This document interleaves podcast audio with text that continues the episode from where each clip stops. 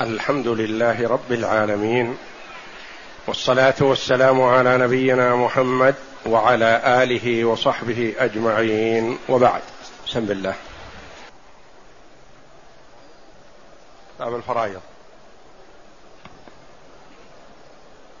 بسم الله الرحمن الرحيم. الحمد لله رب العالمين والصلاة والسلام على نبينا محمد وعلى آله وصحبه أجمعين. قال المؤلف رحمه الله تعالى باب الفرائض. هذا الباب بوبه المؤلف رحمه الله تعالى باب الفرائض ليذكر فيه شيئا من الأحاديث الواردة في الفرائض في قسمة التركات ونصيب كل وارث. والفرائض ما وكل الله قسمتها لملك مقرب ولا لنبي مرسل وإنما تولاها بنفسه جل وعلا. ففيها الآيتان في صدر سورة النساء والآية الأخيرة التي ختم بها سورة النساء يستفتونك قل الله يفتيكم في الكلالة والآية الرابعة أو جزء منها وأولو الأرحام بعضهم أولى ببعض في كتاب الله. هذه جمعت هذه الآيات الثلاث جمعت أحكام الفرائض بالجملة. جمعتها ما بقي منها إلا التعصيب أو بعض التعصيب قوله صلى الله عليه وسلم الحقوا الفرائض بأهلها فما بقي فلأولى رجل ذكر.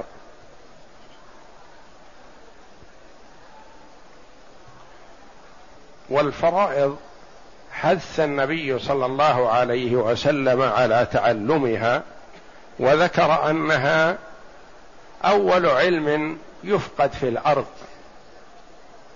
حتى إنه ليوشك أن يسير الراكب كذا وكذا يبحث عمن يقسم له فريضة فلا يجد.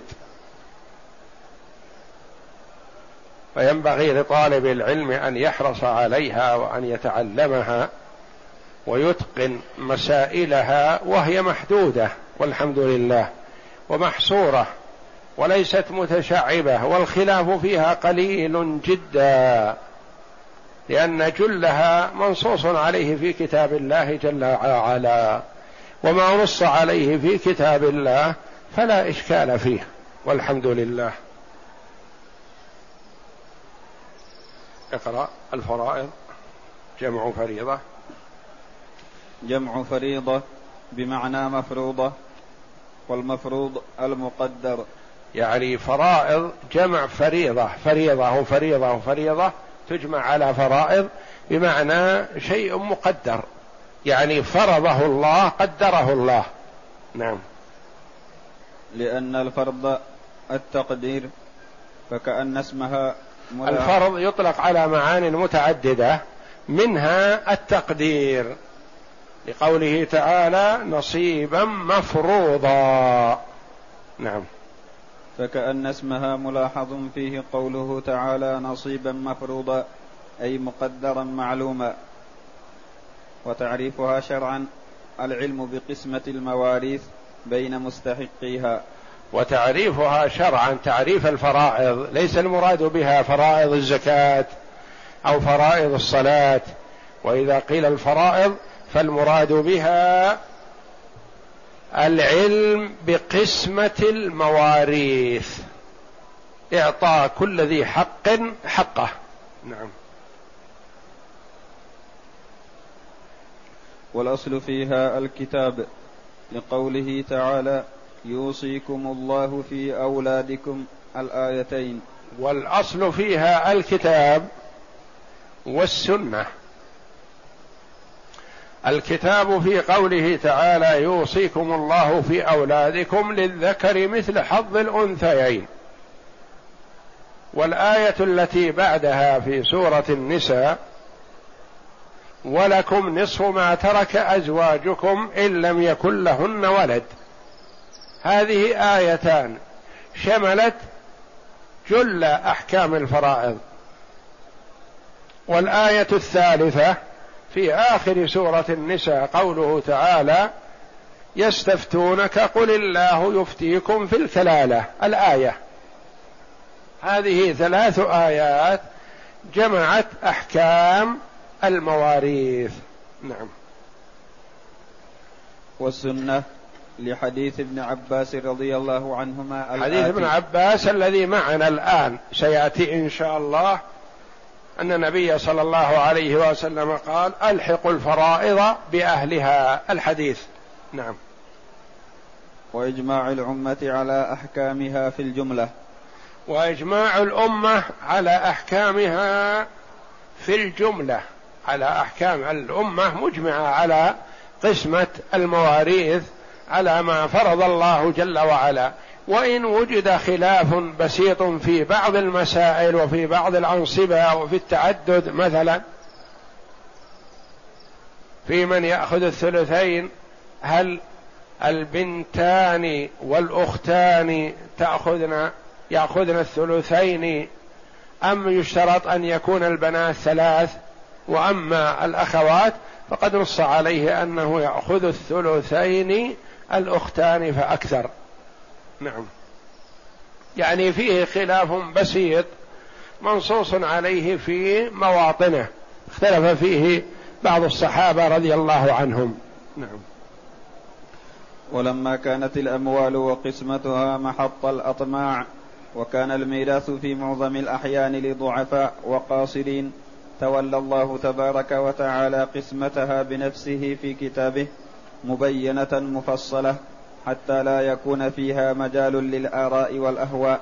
هذا بيان من المؤلف رحمه الله تعالى قد يقول قائل لما تولى الله جل وعلا قسمة المواريث مع أن الله جل وعلا وكل إلى نبيه صلى الله عليه وسلم بيان انصبه الزكاة وما يجب وما يخرج منه الزكاة وبي وكل إلى نبيه صلى الله عليه وسلم بيان أركان الصلاة وأحكام الصيام وغير ذلك من الأمور وكلها الله جل وعلا إلى نبيه محمد صلى الله عليه وسلم فبينها للأمة. الفرائض تولاها جل وعلا بذاته. لما؟ يقول لأن الأموال محط الأنظار ومطمع الأطماع. يحرص عليها الناس ويريدونها. والغالب أن المواريث لمن؟ لامرأة أو طفل قاصر أو صغير ونحو ذلك. ف فالله جل وعلا بينها حتى لا يطمع فيها طامع لأنها منصوص عليها في كتاب الله. كما حيث جاءت امرأة سعد بن الربيع رضي الله عنه إلى النبي صلى الله عليه وسلم ومعها ابنتان لسعد. قالت يا رسول الله إن سعد استشهد معك في أحد وإن عم البنتين أخذ المال وإنهما لا ينكحان إلا بمال فهما في أمس الحاجة إلى المال للنفقة وللزواج.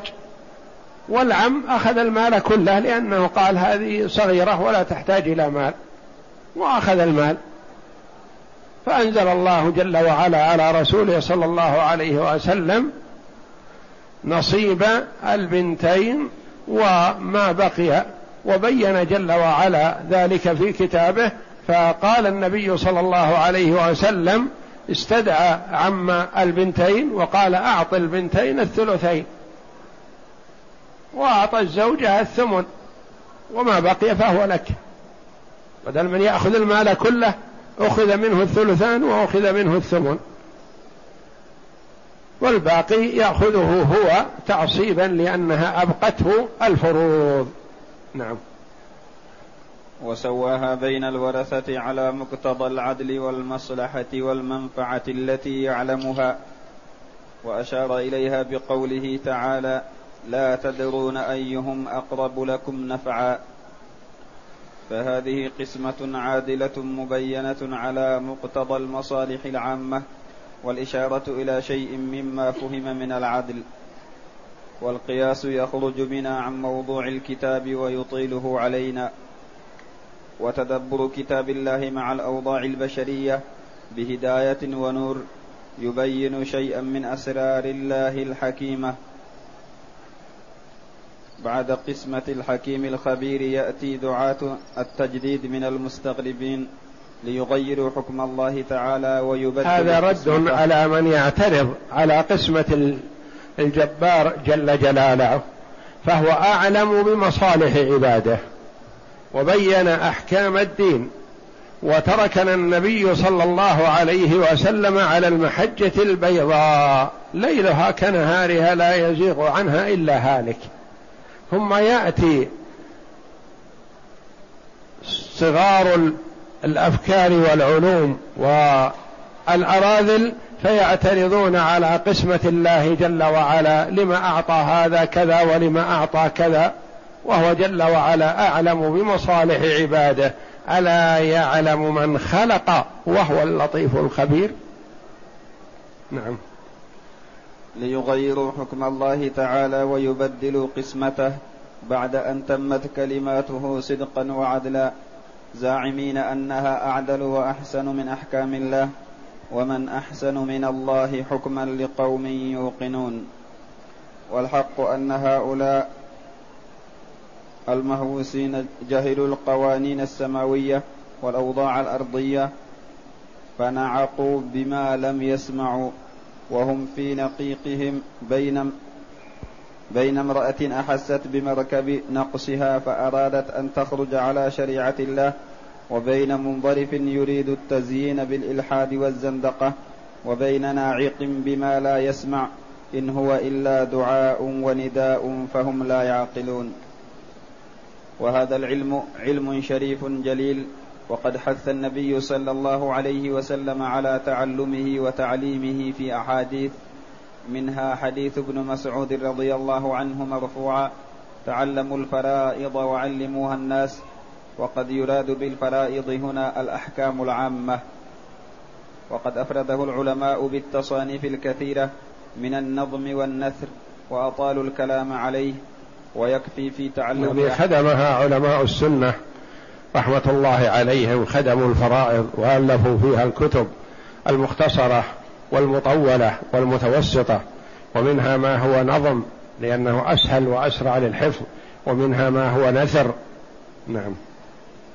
ويكفي في تعلم أحكامه فهم الآيات الثلاث من سورة النساء وحديث ابن عباس رضي الله عنهما الآتي فقد أحاطت بأمهات مسائله ولم يخرج عنها إلا النادر.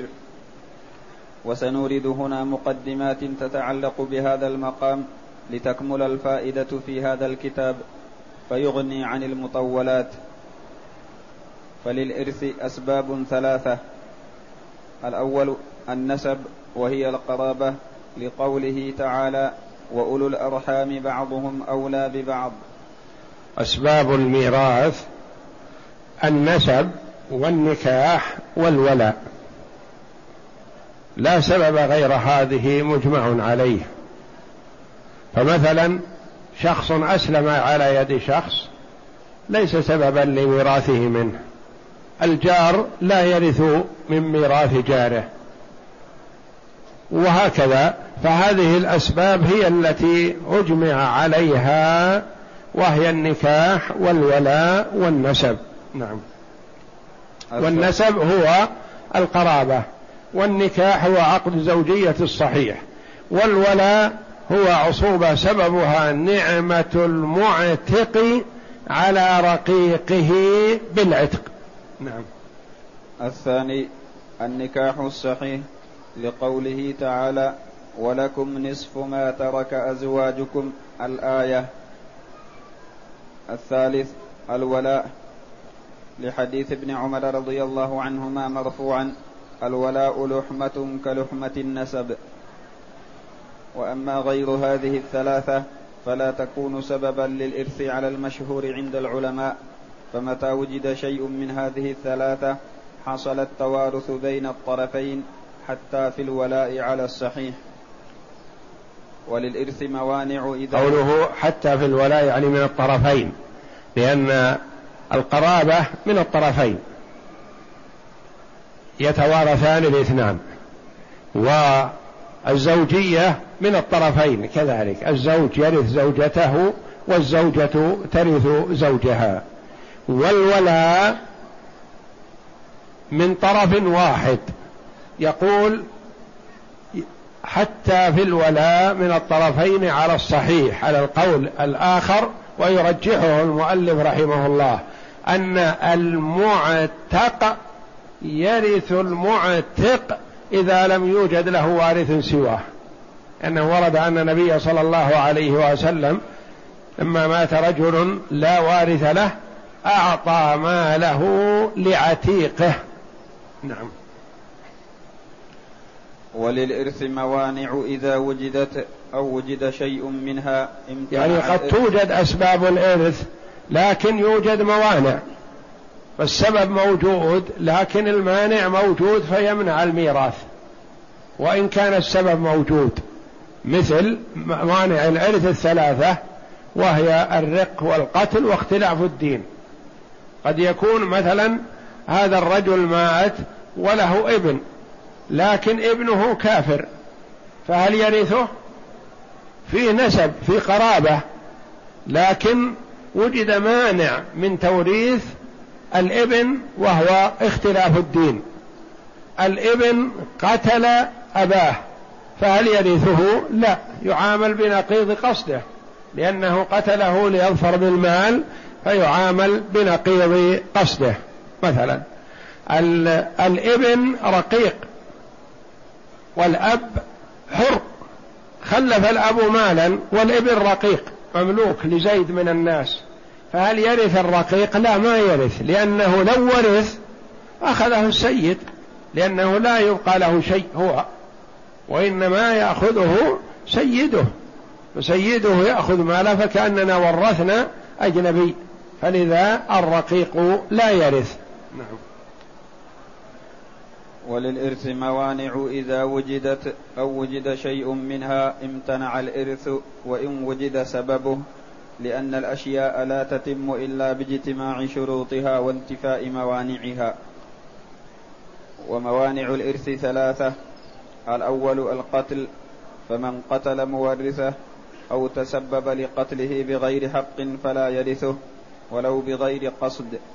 من باب ولو بغير قصد. لأنه قد يتظاهر المرء أنه قتل بغير قصد وهو قاصد.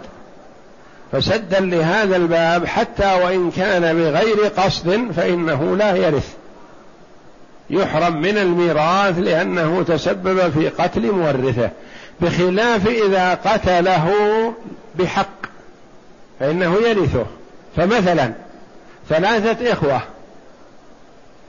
أحدهم اعتدى على الآخر فقتله. من بقي؟ بقي اثنان من الإخوة الثلاثة. فالأخ الثالث يطالب القاتل بالقصاص. يقول هذا أخوي قتل أخي كذلك فأنا أطالبه بالقصاص. فمن حقه أن يقتل أخاه قصاصا ويأخذ ماله ميراثا لأنه قتله قصاصا بحق. يقول قتل أخي فأنا أطالبه حتى لا يتعدى الإخوة الآخرون في قتل إخوانهم أطالب بالقصاص. فيمكن منه ويقال اقتل أخاك هذا لأنه قتل قتله بحق ويأخذ ماله ميراثا. نعم. من باب من تعجل شيئا قبل أوانه عوقب بحرمانه في حق العامد ومن باب سد الذرائع في حق غيره. غير العامد من باب سد الذرائع لأنه قد يتظاهر المرء أنه غير عامد فإذا به عامد ولا ندري عما في قلبه. فسدا للذرائع ما يورث القاتل إلا إن كان قاتلا بحق. نعم. لحديث عمر رضي الله عنه قال سمعت رسول الله صلى الله عليه وسلم يقول ليس للقاتل شيء. رواه مالك في الموطأ. وغيره. نعم. الثاني الرق. فلا يرث العبد قريبه لأنه لو ورث لكان لسيده. فيعطيه يأخذ المال ويعطيه أجنبي. فالرقيق لا يرث. نعم. وكذلك المملوك لا يورث لأنه لا يملك إذ أن المملوك لا يورث لأنه لا مال له. هو وما بين يديه من المال لسيده. نعم. الثالث اختلاف الدين ويأتي بيانه في حديث أسامة رضي الله عنه إن شاء الله تعالى. اختلاف الدين لا يرث المسلم الكافر ولا الكافر المسلم. استثنى بعض العلماء رحمهم الله توريث الكافر إذا أسلم قبل قسمة التركة ترغيبا له في الإسلام. وسيأتي هذا إن شاء الله. يعني إذا مات الرجل وله أقارب مسلمون وغير مسلمين. فغير المسلم نقول إذا أسلمت قبل أن تقسم التركة نجعل لك فيها نصيب. فهذا ترغيب له في الإسلام لعله يسلم طمعا في المال فيورث لأجل رغبة في الدخول في إدخاله في الدين الإسلامي. نعم. الحديث الثالث والتسعون بعد المئتين عن عبد الله بن عباس رضي الله عنهما عن النبي صلى الله عليه وسلم قال الحقوا الفرائض بأهلها فما بقي فلأولى رجل ذكر. وفي رواية اقسموا المال بين أهل الفرائض على كتاب الله فما تركت الفرائض فلأولى رجل ذكر. الحقوا الفرائض بأهلها يقول عليه الصلاة والسلام. يعني صاحب الفريضة أعطوه فريضته. أعطينا صاحب الفريضة فريضته. هلك هالك عن زوج وأقارب آخرين. إخوة وأخوات مثلا. أعطينا الزوج فريضته وهي النصف. ما بقي لأولى رجل ذكر. هلك هالك عن أم. الأم صاحبة فرض. نعطي الأم فرضها وما بقي للعصبة. ألحقوا الفرائض بأهلها. يعني أعطوا أصحاب الفرائض ما فرض الله لهم. وما بقي فلأولى رجل ذكر. ينظر في أقرب العصبة يعطى إياه إن كانوا متساوين اشتركوا فيه وإن كان أحدهم أقرب من الآخر أو أقوى منه أعطي القوي الأقرب. وفي رواية أخرى اقسموا المال بين أهل الفرائض على كتاب الله. يعني اقسموه على ضوء قسمة الله جل وعلا. لا تزيدوا فيها ولا تنقصوا فما تركت الفرائض فلأولى رجل ذكر بمعنى الرواية الأولى. اقسموها على كتاب الله. لا تزيدوا فيها ولا تنقصوا فإن بقي شيء بعد القسمة فيعطى لأولى رجل ذكر. نعم. المعنى الإجمالي يأمر النبي صلى الله عليه وسلم القائمين على قسمة تركة أن يوزعوها على مستحقيها بالقسمة العادلة الشرعية كما أراد الله تعالى فيعطى أصحاب الفروض المقدرة فروضهم في كتاب الله وهي الثلثان والثلث والسدس والنصف والربع والثمن الفروض المقدرة في كتاب الله تعالى ستة واردة في كتاب الله وهي الثلثان والثلث والسدس والنصف والربع والثمن. أو تقول الثلثان ونصفهما ونصف نصفهما والنصف ونصفه ونصف نصفه. أو تقول السدس وضعفه وضعف ضعفه والثمن وضعفه وضعف ضعفه وهما ستة الثلثان والثلث والسدس النصف والربع والثمن.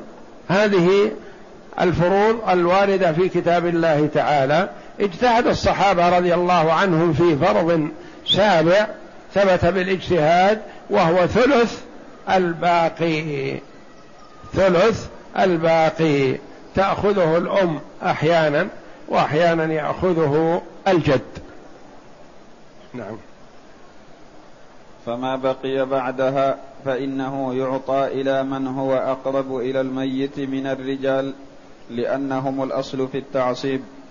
فيقدمون على ترتيب منازلهم وقربهم من الميت كما يأتي بيانهم قريبا بعد بيان أصحاب الفروض إن شاء الله تعالى.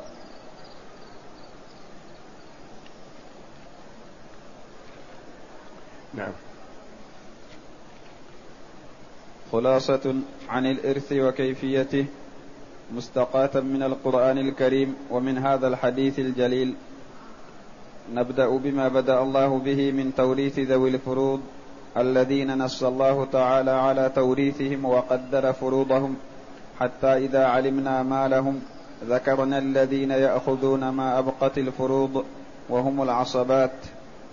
فالفروض إذن الميراث بين أصحاب الفروض والعصبة ولا يعطى عاصب حتى يأخذ أصحاب الفروض فروضهم. فيبدأ بأصحاب الفروض أول. يعطون فرضهم في كتاب الله وما بقي يكون للعاصب. وأحيانا يسقط العاصب وأحيانا لا يسقط. ما تستغرق الفروض مع وجوده ما تستغرق الفروض التركة. يبقى نصيبه ضروري مثل الإبن والأب والجد. هؤلاء ما يمكن أن تستغرق الفروض التركة لا بد أن يبقى لهم إذا وجدوا مع الورثة. نعم. فالفروض المقدرة في كتاب الله تعالى ستة النصف والربع والثمن والثلثان والثلث والسدس ولكل فرض صاحبه أو أصحابه. قد يكون صاحب الفرض واحد. وقد يكون صاحب الفرض مجموعة مثل أصحاب النصف. أصحاب النصف كلهم أفراد ما يشترك في النصف اثنان لأن النصف يأخذه الزوج وتأخذه البنت وتأخذه بنت الإبن. وتأخذه الأخت الشقيقة وتأخذه الأخت لأب. والنصف فرض خمسة أفراد. الزوج والأنثى من الأولاد إلى آخره. قول الرحبي رحمه الله في الرحبية. فالنصف أهله خمسة وكلهم أفراد. ما يجتمع في النصف اثنان. نعم. أولا النصف ويكون للبنت ولبنت الابن وإن نزل لقوله تعالى وإن كانت واحدة فلها النصف وبنت الابن بنت. ما فرض للبنت فبنت الابن إذا لم تكن البنت موجودة تحل محلها. نعم. وهذا التوريث بالإجماع بشرط ألا يكون معهن غيرهن من الأولاد. إذا لم يكن معهن مع غيرهن إذا كان معهن من الأولاد ما يأخذن ما تأخذ البنت ولا بنت الابن النصف. نعم. وهو أي النصف فرض الزوج أيضا بشرط ألا يكون للزوجة ولد من ذكر أو أنثى لقوله تعالى ولكم نصف ما ترك أزواجكم إن لم يكن لهن ولد. فإذا كان للزوجة ولد سواء من هذا الزوج الوارث لها أو من زوج قبله فإنه يحجب الزوج من النصف إلى الربع سواء كان هذا الولد ذكر أو أنثى. فالولد في باب الفرائض يشمل الذكر والأنثى. لقوله جل وعلا يوصيكم الله في أولادكم للذكر مثل حظ الأنثيين. فباب الفرائض ما يقال ولد إلا ولد الأم. يقال ولد الأم الذي هو الأخ من الأم لأنه يستوي فيه الذكر والأنثى. وأما غيرهم فيقال ابن أو أخ للذكر. ويقال بنت وأخت للأنثى وهكذا. نعم. وهو أي النصف فرض الأخت الشقيقة وإن لم توجد فالأخت لأب مع عدم الفرع الوارث. لقوله تعالى إن امرؤ هلك ليس له ولد وله أخت فلها نصف ما ترك. وهذه الآية التي في آخر سورة النساء. نعم. وهذه في ولد الأبوين أو لأب بالإجماع. بإجماع الصحابة رضي الله عنهم. نعم. ثانيا الربع ويكون للزوج مع وجود الفرع الوارث. والزوجة أو الزوجات وتكون واحدة وتكون اثنتين وتكون ثلاث ويكن أربع.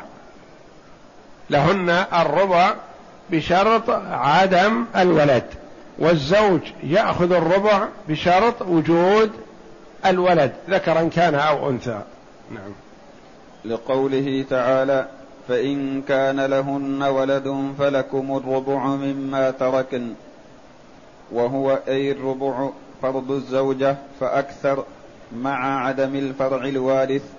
لقوله تعالى ولهن الربع مما تركتم إن لم يكن لكم ولد. فالزوجة أو الزوجات يأخذن الربع مع عدم الفرع الوارث للمتوفى. إذا لم يوجد له فرع وارث سواء كان ذكر أو أنثى أو من ولده لصلبه أو ولد أولاد بنيه. نعم. ثالثا الثمن للزوجة فأكثر مع وجود الفرع الوارث لقوله تعالى فإن كان لكم ولد فلهن الثمن مما تركتم. يعني الزوجة أو الزوجات قد تكون الزوجة واحدة مع وجود الفرع الوارد تأخذ الثمن. زوجتان يأخذن الثمن. ثلاث زوجات يأخذن الثمن. أربع زوجات يأخذن الثمن مع وجود الفرع الوارث. مع عدم الفرع الوارث يأخذن الربع نعم. رابعا الثلثان للبنتين ولبنتي الابن إذا لم يعصبن.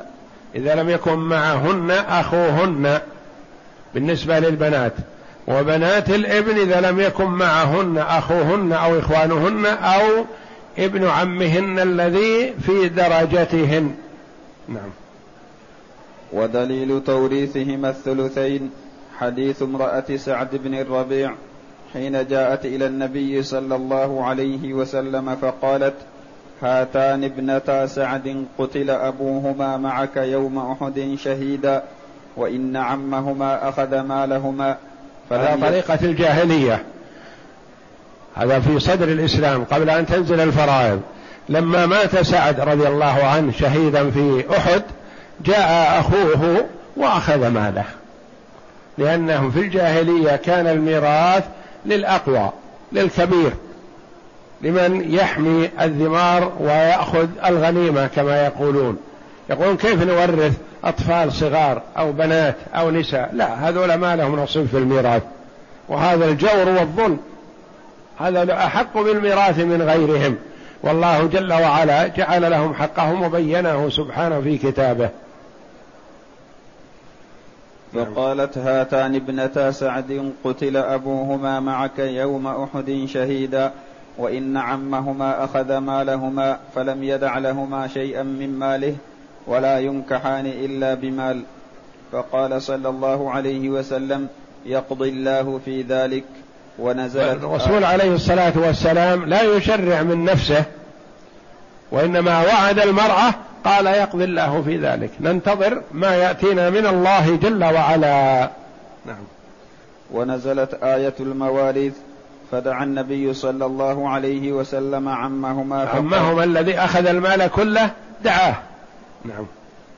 فقال أعط ابنتي سعد الثلثين وأعط أمهما الثمن وما بقي فهو لك. رواه أبو داود وصححه الترمذي. فتكون المسألة من أربعة وعشرين لأن فيها ثمن وثلثان. الثلثان من ثلاثة ممكن لكن ليس لها ثمن. الثلثان تخرج من ستة لكن ليس لها ثمن.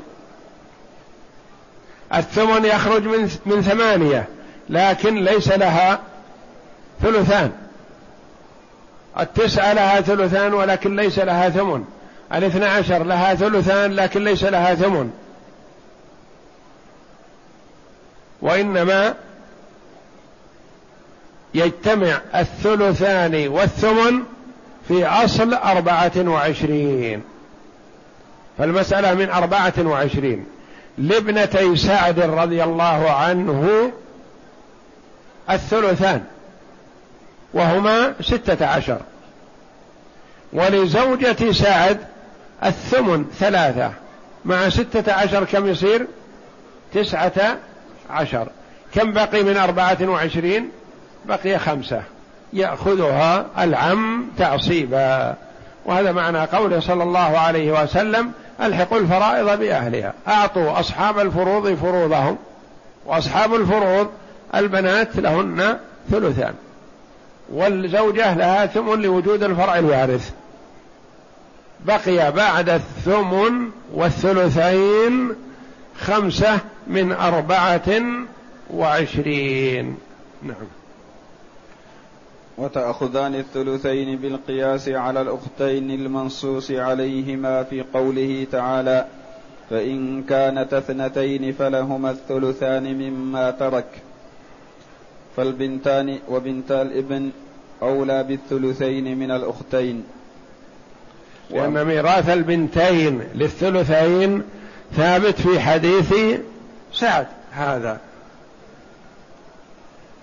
و وبالقياس على الأختين. إذا كانت الأختان يأخذن الثلثين فمن باب أولى تأخذه البنتان لأنهما أقرب.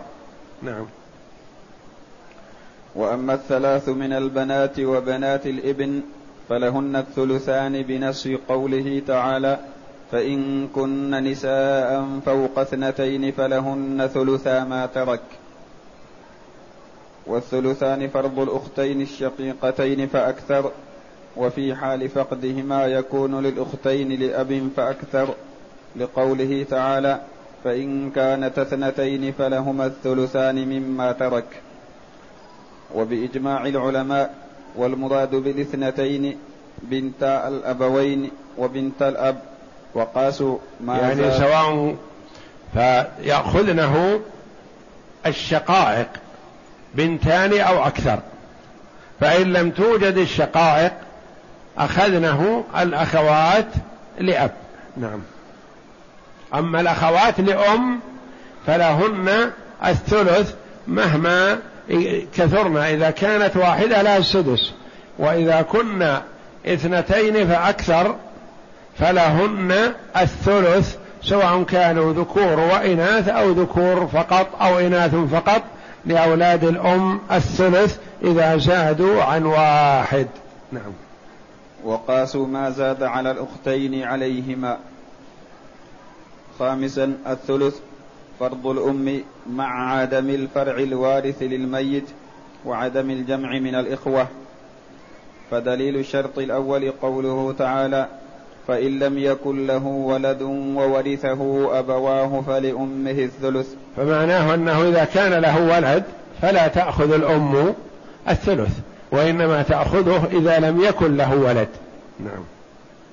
ودليل الشرط الثاني قوله تعالى فإن لم يكن له إخوة فلأمه السدس. فدل على أنه إذا كان له إخوة فالأم لا تأخذ الثلث وإنما تأخذ السدس. فإن لم يكن له أخوة فإن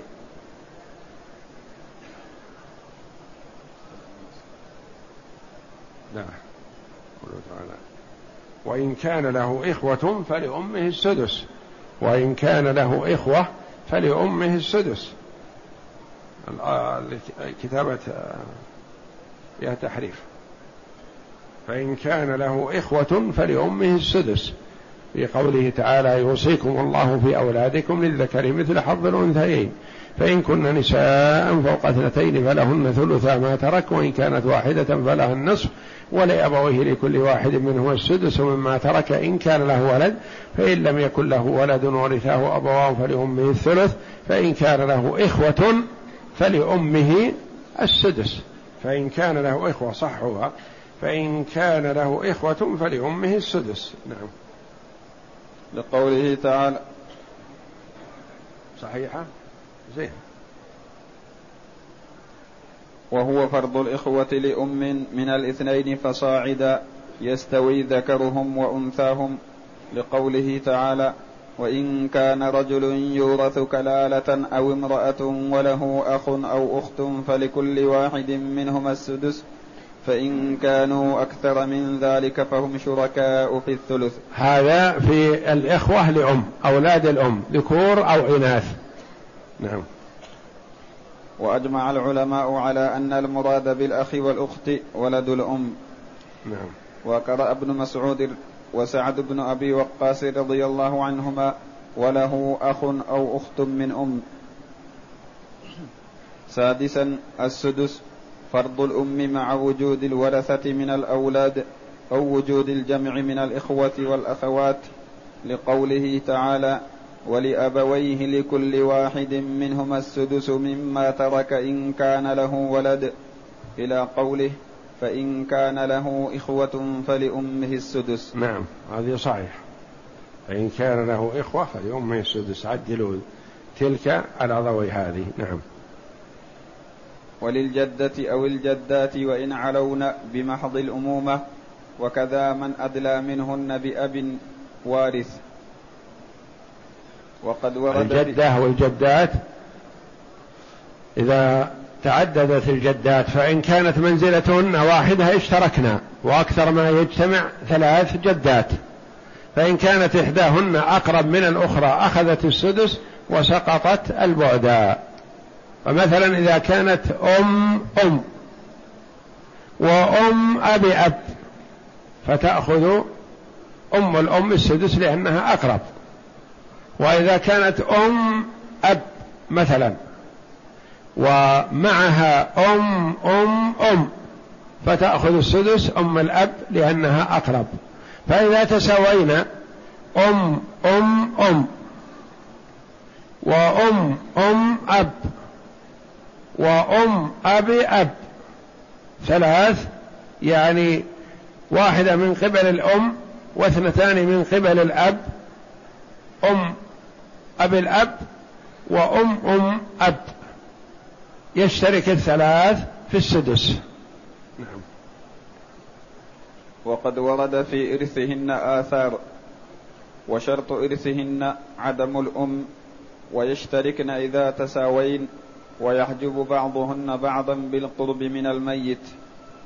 وهو أي السدس فرض ولد الأم الواحد ذكرا كان أو أنثى بإجماع العلماء لقوله تعالى وإن كان رجل يورث كلالة أو امرأة ولا يورث كلالة يعني ليس له ولد ولا والد. الكلالة من ليس له ولد موجود وليس له والد. فهذا الذي يرثه الأخ لأم. وأما إذا كان له ولد فالولد ذكرا كان أو أنثى يحجب ولد الأم. وكذلك الأب وآباؤه يحجبون ولد الأم. إذا ما يرث ولد الأم إلا في الكلالة والكلالة من ليس له والد ولا ولد. حتى البنت تحجب ولد الأم. نعم. لقوله تعالى وإن كان رجل يورث كلالة أو امرأة وله أخ أو أخت فلكل واحد منهما السدس. ولو أخ أو أخت المراد من الأم وهي قراءة ابن مسعود وسعد بن أبي وقاص رضي الله عنهما يقرؤونها وإن كان رجل يورث كلالة أو امرأة وله أخ أو أخت من أم فلكل واحد منهما السدس. نعم. وتقدمت قراءة عبد الله بن مسعود وسعد بن أبي وقاص رضي الله عنهما وهو أي السدس فرض بنت الإبن فأكثر مع بنت الصلب بإجماع العلماء لحديث ابن مسعود رضي الله عنه وقد سئل عن بنت وبنت ابن فقال أقضي فيهما قضاء رسول الله صلى الله عليه وسلم للإبنة النصف ولابنة الابن السدس تكملة الثلثين وما بقي فللأخت رواه البخاري. فبنت الابن مع وجود البنت التي أقرب منها إذا أخذت البنت النصف فبنت الابن تأخذ السدس تكملة الثلثين لأن الله جعل للبنات الثلثين. البنت القربى أخذت النصف ماذا بقي من الثلثين؟ بقي السدس فتأخذه بنت الابن سواء كانت واحدة أو أكثر كما روي عن ابن ابن مسعود رضي الله عنه. نعم. وكذا حكم بنت ابن ابن مع بنت ابن وهكذا. يعني بنت الابن وإن نزلت إذا لم يوجد من هو أقرب منها تأخذ النصف. البنت التي تأتي أنزل منها تأخذ السدس تكملة الثلثين. نعم. ومثل بنت الابن مع البنت الأخت لأب مع الأخت مع الشقيقة قياسا عليها. كذلك إذا الشقيقة تأخذ النصف والشقيقتان يأخذن الثلثين. إذا لم يوجد إلا شقيقة واحدة أخذت النصف. وجد معها أخت لأب فالأخت لأب تكمل. الأخت الشقيقة فتأخذ بقية فرض الأختين. سواء كانت واحدة أو أكثر فيعطين السدس تكملة الثلثين لأن الله جل وعلا جعل للأختين الثلثان فأكثر. الأختان فأكثر يأخذن الثلثين. ما وجد إلا واحدة شقيقة. فتأخذ النصف لأن الله فرض لها النصف. وجد أخوات لأب معها فيأخذن السدس تكملة الثلثين مثل بنت الابن مع البنت. فبنت الابن تأخذ السدس تكملة الثلثين مع البنت. الأخت لأب تأخذ السدس تكملة الثلثين مع الأخت الشقيقة. نعم. والسدس للأب أو للجد عند عدم الأب ومع وجود الفرع الوارث. مع الفرع الوارث يأخذ الأب السدس. ما وجد الأب يأخذ السدس الجد. نعم. هذه هي الفروض الستة المذكورة في القرآن الكريم وهؤلاء هم أصحابها وكيفية أخذهم لها. نعم هذه كيفية أخذهم لهذه الفروض. بقي موضوع التعصيب في الأسبوع القادم إن شاء الله. والله أعلم. وصلى الله وسلم وبارك على عبده ورسول نبينا محمد وعلى آله وصحبه أجمعين. السلام.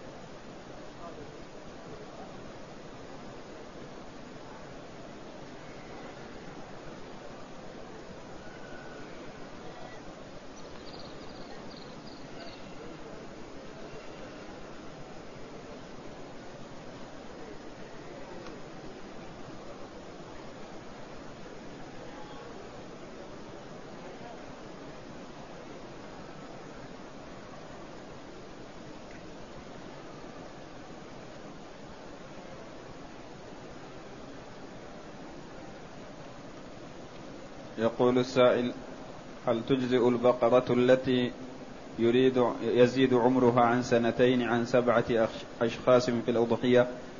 أيهما أفضل؟ الاشتراك مع سبعة أشخاص في الأضحية في بقرة أم أن يضحي بشاة من المعز أو الغنم؟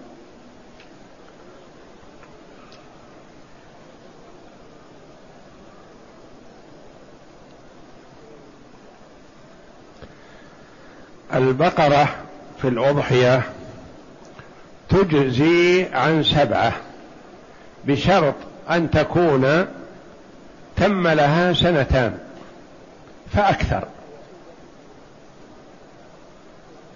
والبدنة البعير يجزي عن سبعة كذلك بشرط أن يكون تم له خمس سنين. والمعز يجزي عن واحد تم لها سنة والظأن عن واحد يشترط أن يكون تم لها ستة أشهر. هذه أسنان الأضحية والمعز والظان عن واحد والبقرة والبدنة البعير عن عن سبعة كل واحد منها عن سبعة. وسبع البقرة أو سبع البدنة يجزي عن واحد لكن الشاة من الضأن أو المعز أفضل من سبع البدنة أو سبع البقرة.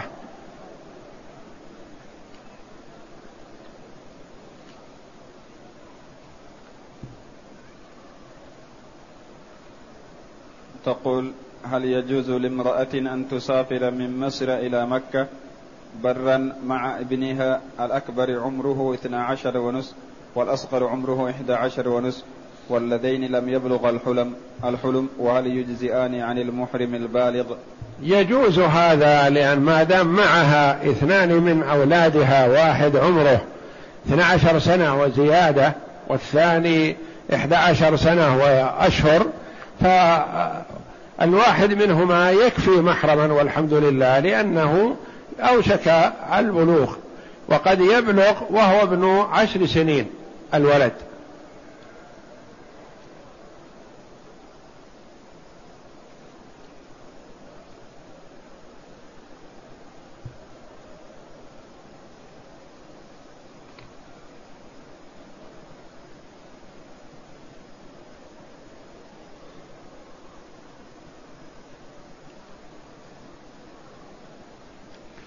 يقول ما حكم رفع اليدين في صلاة الجنازة وكم مرة ترفع؟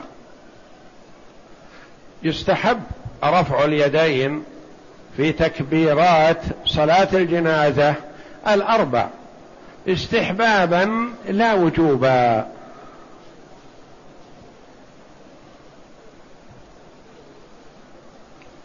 يقول في حديث امرأة ابن سعد بن الربيع ما معنى قوله لا ينكحان إلا بمال؟ هل معنى هذا أن المرأة هي التي تدفع المهر وتجهز الزواج عكس ما نراه اليوم؟ لا يا أخي المهر يدفعه الرجل وهذا هو المعروف في صدر الإسلام إلى يومنا هذا بين المسلمين. وإنما المرأة إذا صار عندها مال وصارت ذات مال يرغب فيها. وإذا كانت فقيرة والزوج فقير قد لا يرغب الزوج في فقيرة مثله. يبحث عن من يمكن تساعده في أموره.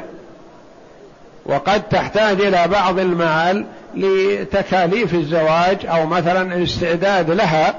والنبي صلى الله عليه وسلم قال في الحديث الصحيح تنكح المرأة لأربع وذكر منها لمالها.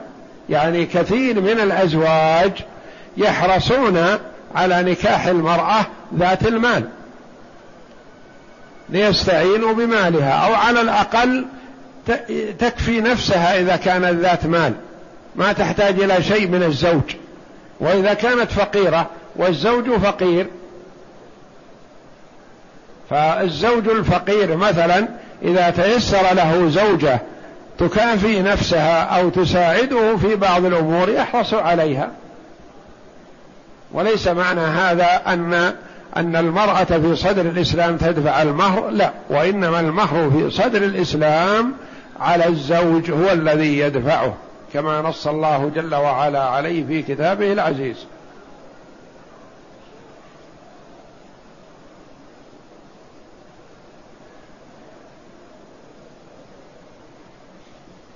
يقول مات رجل وهو مشرك وترك مالا وأوصى لأخيه المسلم فهل يحل له أن يأخذه؟ نعم. إذا أوصى له بوصية يصح. كذلك ما لو أوصى المسلم لأخيه مثلا اليهودي أو النصراني ترغيبا له في الإسلام وتاليفا له قال أعطوا أخي كذا وصية فالوصية غير الفريضة. الله جل وعلا ما فرض للكافر فيما للمسلم شيء. لكن إذا وصى المسلم لقريبه الكافر حتى ولو وصى لجاره أو لزميله أو نحو ذلك صح لأن باب الوصية غير باب الفرض المقدر.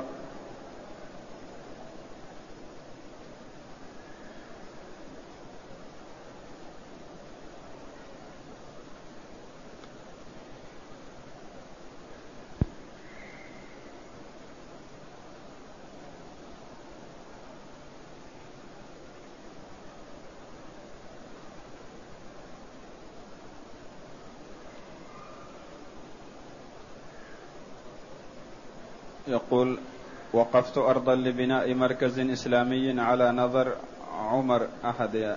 وقام عمر ببناء المركز وفتح وفتح والحمد لله. فهل لي الآن أن أغير الوقف؟ تكون تحت نظر أولادي. أنت إذا وقفت شيئا ما معناه أنك أخرجته من ملكك لله تعالى فليس لك به التصرف. الناظر من حقك أن تعينه أول الأمر. فإن إذا أردت عزله فلا تملك ذلك وإنما يملك الحاكم الشرعي عزله إذا أساء. وأما إذا لم يسئ فهو أولى من غيره. والله أعلم. وصلى الله وسلم وبارك على عبده ورسول نبينا محمد وعلى آله وصحبه أجمعين.